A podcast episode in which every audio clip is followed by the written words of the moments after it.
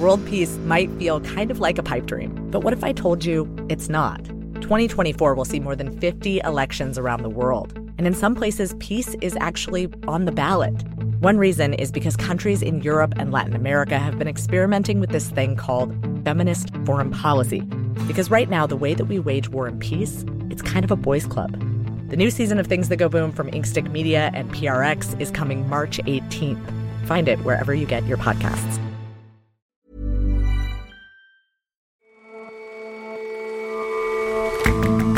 Hello and welcome to The Intelligence on Economist Radio. I'm your host, Jason Palmer. Every weekday, we provide a fresh perspective on the events shaping your world. Activism has long been a dangerous vocation in Colombia, but it's particularly deadly recently. Last month alone, 19 social leaders were killed or went missing. Our correspondent examines why the violence is on the rise. And the American state of Oregon is trying a daring experiment, decriminalizing the personal use of illicit drugs. We take a look at the risks of the policy and the changes that must come with it to guarantee its many benefits.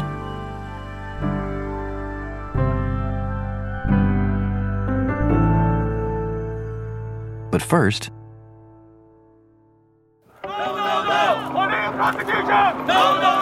It's a scene that's becoming all too familiar in Hong Kong. This week, more pro democracy activists are on trial. Before appearing in court, one of the accused, Lee Cheuk-yan, said Hong Kong's rule of law is deteriorating. What we witness is that law become illegal, law become an instrument of political suppression. Eight other high profile figures have been charged with organizing and participating in an unauthorized assembly. The charges stem not from Hong Kong's draconian new national security law, but from the protests prior to its introduction. In June 2019, millions of Hong Kongers began taking to the streets. They were opposing an extradition bill that they saw as a grave threat to the territory's delicate independence from the mainland government. Over months, the demonstrations escalated. Vandalism and violence were met with tear gas and rubber bullets. This week's trial focuses on one particular protest.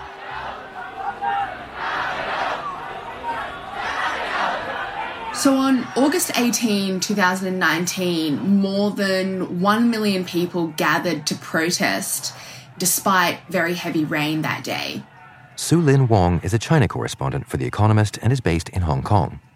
So the police had granted permission for people to protest in Victoria Park, but they weren't granted permission to march on the streets. But because there were so many people who showed up, inevitably people flowed out. But the 18th August protest actually marked the first tear gas free weekend in a month. So it really was extremely peaceful compared to many of the protests that had come before it. And so, if that day's protests remained peaceful, why are activists on trial for, for being a part of it? So, there are nine high profile activists who are all on trial, charged with organising and participating in an unauthorised assembly. And so, they face penalties of up to five years in jail. It's important to note that they haven't been charged under the national security law, which was introduced after this protest occurred. So the prosecution is accusing this group of defying police instructions, encouraging crowds to march, and causing traffic disruptions. While the defense doesn't contest the facts that they helped to organize and participate in the peaceful assembly, what they're arguing is that the charges violate a basic right to assembly guaranteed under Hong Kong law and they are challenging the constitutionality of the police's ability to ban assemblies, especially when the protests were directed at the police themselves. And, and you say that all the defendants are, are high profile parts of, of Hong Kong's democracy movement. Yeah, so interestingly, this particular case is focused on an older generation of pro democracy activists in Hong Kong who are generally considered to be moderate and who believe in trying to change the system from within by, for example, running for parliament. In contrast to a younger generation of protesters who we saw take to the streets in 2019. So the fact that it's it's this group of older pro-democracy campaigners indicates that the government is trying to crush the democracy movement as a whole as opposed to going after particular protesters who they see as particularly violent. The two most high profile defendants in this case are Martin Lee and Jimmy Lai. So, Martin Lee is considered the father of the democracy movement in Hong Kong. He's now 82 years old. The other high profile figure is Jimmy Lai, who is a media tycoon and runs a pro democracy tabloid in Hong Kong and is, is despised by the Chinese Communist Party. And so, how do you think this trial will go? So, two of the nine have pleaded guilty to the charges, and the remaining seven have pleaded not guilty. So the sentence for the two who pleaded guilty is expected next month, and then the trial for the seven who pleaded not guilty is expected to last two weeks.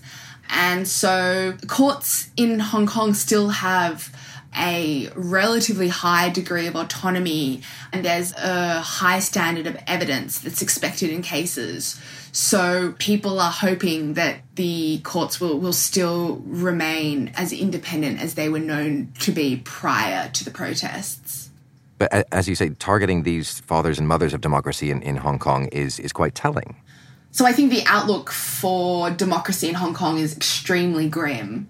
And while some supporters did rally outside the court on Tuesday since the national security law was introduced mid last year, there have been very few protests, partially because of COVID restrictions, but also because there has been a real layer of fear that has settled across the city. People have been arrested for holding up blank posters and slogans that we heard all the time on the streets in 2019 have now been labelled seditious. Even just over the past month, we've seen a bunch of developments that seem to be restricting freedom in Hong Kong. So, Hong Kong's education department recently released guidelines warning that teachers should report students to the police if they are violating the national security law what might constitute violating national security law is so broad because it really can be anything that Beijing considers subversion or secession. We've also seen increased internet controls. So, a Hong Kong internet service provider blocked access to a pro democracy website in January, and that was really the first type of internet block we've seen. So, so the direction that the city is heading in seems increasingly authoritarian. And meanwhile, the, the voices of dissent are getting quieter. Yeah, I think the feeling on the ground in Hong Kong is you now either have to stay silent or leave. And you've got 1.3 billion people in mainland China, many of whom would love to live in Hong Kong, which is still much freer than the mainland. There's no great firewall here, and you still have much higher levels of freedom of speech and freedom of the press than you do in the mainland. So, some of my contacts who are more supportive of the Communist Party joke that they're fine if, if all the pro democracy activists and advocates leave because Hong Kong can easily be repopulated with loyalists from the mainland. Sue Lin, thank you very much for your time. Thanks very much, Jason. For more analysis like this from our international network of correspondents, take out a subscription to The Economist. Get a great introductory deal at economist.com slash intelligence offer. The link is in the show notes. World peace might feel kind of like a pipe dream, but what if I told you it's not? 2024 will see more than 50 elections around the world, and in some places, peace is actually on the ballot. One reason is because countries in Europe and Latin America have been experimenting with this thing called feminist foreign policy. Because right now, the way that we wage war and peace, it's kind of a boys' club. The new season of Things That Go Boom from Inkstick Media and PRX is coming March 18th. Find it wherever you get your podcasts.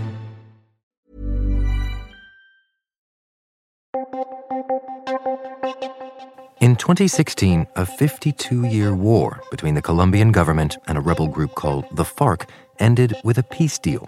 Its confirmation, announced by then President Juan Manuel Santos, was broadcast in towns and city squares. Señor presidente de la Cámara y señores representantes, It was cause for huge celebrations in a country where kidnapping and murder had become commonplace. But for some, the peace deal has brought little relief. Among them are those who campaign on issues such as indigenous rights, land reform, and environmental protection. In fact, for those activists, known in Colombia as social leaders, the deal only seems to have brought more peril. Jordan Eduardo Guetio was a leader from the Nasa people, an indigenous group who live in Cauca in western Colombia. Mariana Palau writes for The Economist and is based in Bogota. On the afternoon of February 2nd, he was riding his motorcycle with his father when suddenly men wearing military fatigues stopped them. They let Mr. Guetio's father go, but they shot him dead at close range. He wasn't even 30 years old. And how common are murders of this kind? Activism has always been a dangerous vocation in Colombia. So in the 1980s and all the way to the early 2000s, you had right wing paramilitary groups murdering trade unionists, communists, and peasant leaders. You also had, for example, the FARC kidnapping peasants who opposed them. But there was hope that this would end with the peace deal that was signed between the government and the FARC in 2016. And the truth is that it hasn't. At least 400 rights defenders have been killed since 2016. That's according to the UN High Commissioner for Human Rights. Colombia's ombudsman actually has documented more, 710 such cases during the same period. In January this year, we saw 19 activists and leaders killed. And this could be the deadliest year yet since 2016 for activists and leaders. And who is targeting them and why? Since the FARC demobilized, Colombia has seen the rise of illegal armed groups that are fighting each other to control the territories that the FARC vacated. These include guerrilla outfits and also organized crime groups that were created by FARC and paramilitary fighters who just refused to disarm. And these groups' interests clash directly with those of social leaders and activists. So I'll give you an example. These groups depend on drug trafficking and they coerce farmers into planting coca, which is used to make cocaine. And in Nariño, which is a department in southwestern Colombia, drug trafficking groups are attacking advocates of the government's crop substitution program, which seeks to have farmers transition from coca to a legal crop such as cacao. If you go to Cauca, a bit further up north, you have indigenous and Afro Colombian leaders being killed because they are trying to keep these illegal armed groups and their illegal economies away from their territories. But weren't many of these activists targets b- before the peace deal as well? Yes, definitely. But the issue is at least much more obvious now. And that may be because peace has encouraged more activists to make more demands, right? So they campaign for a broad set of issues that were once just overshadowed by war. And these include things like rights of indigenous and Afro-Colombian people, land reform, protecting the environment, fighting corruption, and even basic things such as demanding access to water and electricity. I mean, is the, is the national government doing anything about this? Yeah, so President Duque, President Ivan Duque, he's a conservative president he has set up policies to try to protect social leaders. For example, he came up with this plan that he calls the Timely Action Plan, and it seeks to create public policy that responds to the threats that activists and leaders are facing. Colombia also has something that is called the National Protection Unit, and it has given hundreds of leaders cell phones, bulletproof vests, and even bodyguards and armored vehicles. But there is a basic problem, and it is that the state remains absent from large parts of Colombia, despite this peace deal with the FARC. And the government's idea of establishing order is sending thousands of soldiers to these very dangerous areas to kill drug traffickers and other illegal armed groups, but it hasn't exactly set up institutions needed to enforce the law. So without order, the government is kind of left to protect social leaders one by one, and that's just an incredibly hard task to accomplish. Which is to say that the death toll is just going to continue to rise. Unfortunately, there's reason to believe that it will. You know, there is a very big problem behind this issue, and it is there's a lot of mistrust between the government and social leaders. So activists are very cynical about the government because the state has just not been present in the parts of the country where they live. And they are also very wary of Mr. Duque because he opposed the peace deal with the FARC and activists largely support it. Activists and social leaders, I must say, have also refused sometimes to meet public officials to discuss policies that are designed to protect them.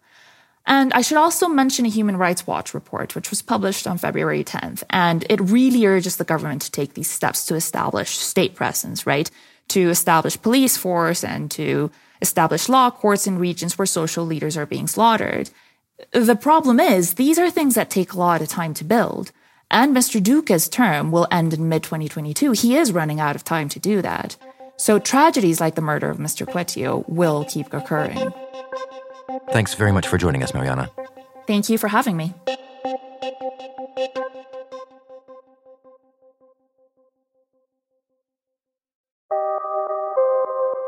The American state of Oregon is trying a new tactic to deal with drug abuse decriminalization. Instead of being arrested or sent to jail, people who are caught using drugs will be treated much more lightly. So, in early February, Oregon became the first state to decriminalize possession of small amounts of drugs. And these small amounts of drugs are defined as having less than one gram of heroin or MDMA, or two grams of methamphetamine or cocaine, and other small quantities of other types of drugs. Tamara Gilkes Borr is The Economist's U.S. policy correspondent. Those who are caught with a small amount of drugs will face a $100 fine or a health assessment. And that health assessment could lead to treatment rather than jail time. So, how is it that, that Oregon's come to, to have this policy? So Oregon voters voted on it last year in November. And the policy is aimed at getting people away from jails and more towards treatment and help. The idea is to make sure that drug use is treated as a public health issue rather than a criminal issue. What's interesting is that the treatment centers will be funded by revenue from legalized marijuana, and legalized marijuana revenue reached $133 million in 2020. It's really important to note that decriminalization is different from legalization. It is still illegal to use these substances and it's illegal to sell these drugs. That is still a punishable offense, but now is treated more like a parking ticket and is less worthy of jail time. And so, what impacts do you think that this policy change will have? The Oregon Criminal Justice Commission expects that the new law will decrease the load on the criminal justice system. They're expecting a 91% reduction in arrests for possession of controlled substances based on 2019 estimates. They also think that this is going to have impact on thousands of Oregonians. For example, they estimate that 1,800 fewer Oregonians will be convicted of felony possession and 1,900 fewer of misdemeanor possession. So this is really an opportunity for a really overburdened public defense system to see a reduction in cases Bridget Budbill of the Office of Public Defense Services thinks that this will have a particular impact on racial minorities who get disproportionately arrested for possession and caught up in the criminal justice system. This isn't the first time this kind of experiment has been carried out, right? That this is uh, this same policy has been the case in Portugal for some time, right? Yes, in 2001, Portugal became the first country to decriminalize drug consumption for personal use. And it's been very successful. They saw a reduction in drug-induced deaths and a reduction in rates of HIV infection. Portugal's National Coordinator for Drugs and Drug Addiction, Joao Castel Branco Goulão, warns, however, that while the policy has been successful in Portugal, decriminalization must be paired with other policies or else it will fail. And any plan should consider four factors accessible treatment, prevention, harm reduction, and reintegration. So while we're not sure exactly how this will play out, Oregon's new law does require that the Oregon Health Authority provide treatment and services. So while this is still in development, it's aiming to provide 24 7 access to triage services, housing, and interventions for overdose prevention and other services. But what about the concern that many people have that it's going to make drugs more accessible, more visible for younger people, kind of destigmatize the whole business? That is certainly possible. And some people are quite worried about this. And that's why decriminalization has to be paired with sensible social policies and programs. So we need to make sure that we have prevention programs, for example, in place to make sure that we are making it clear that drug addiction is not a good thing and that this is still an offense. It is still against the law and emphasize that those who are truly struggling with this as a public health issue will get the services they need. And what about the degree to which this Oregonian experiment spreads to outside Oregon, to other states? So we're seeing that several other states are making moves to legalize drugs other than marijuana and cannabis. New York introduced a bill decriminalizing small amounts of any controlled substance in January, and State Senator Scott Wiener of California announced plans to introduce a bill decriminalizing psychedelics this year. And Massachusetts State Representative Michael Connolly told me that he plans to file legislation this week to decriminalize psychedelics. And he estimates that if this is approved, Massachusetts could see decriminalization in two to four years. So overall, we're seeing more of an admission that the war on drugs has truly failed in America.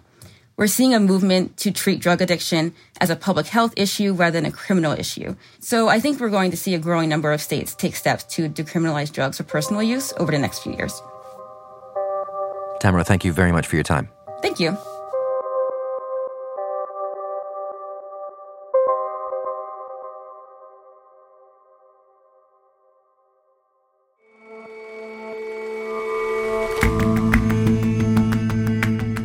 That's all for this episode of The Intelligence. If you like us, leave us a rating and a review. And see you back here tomorrow.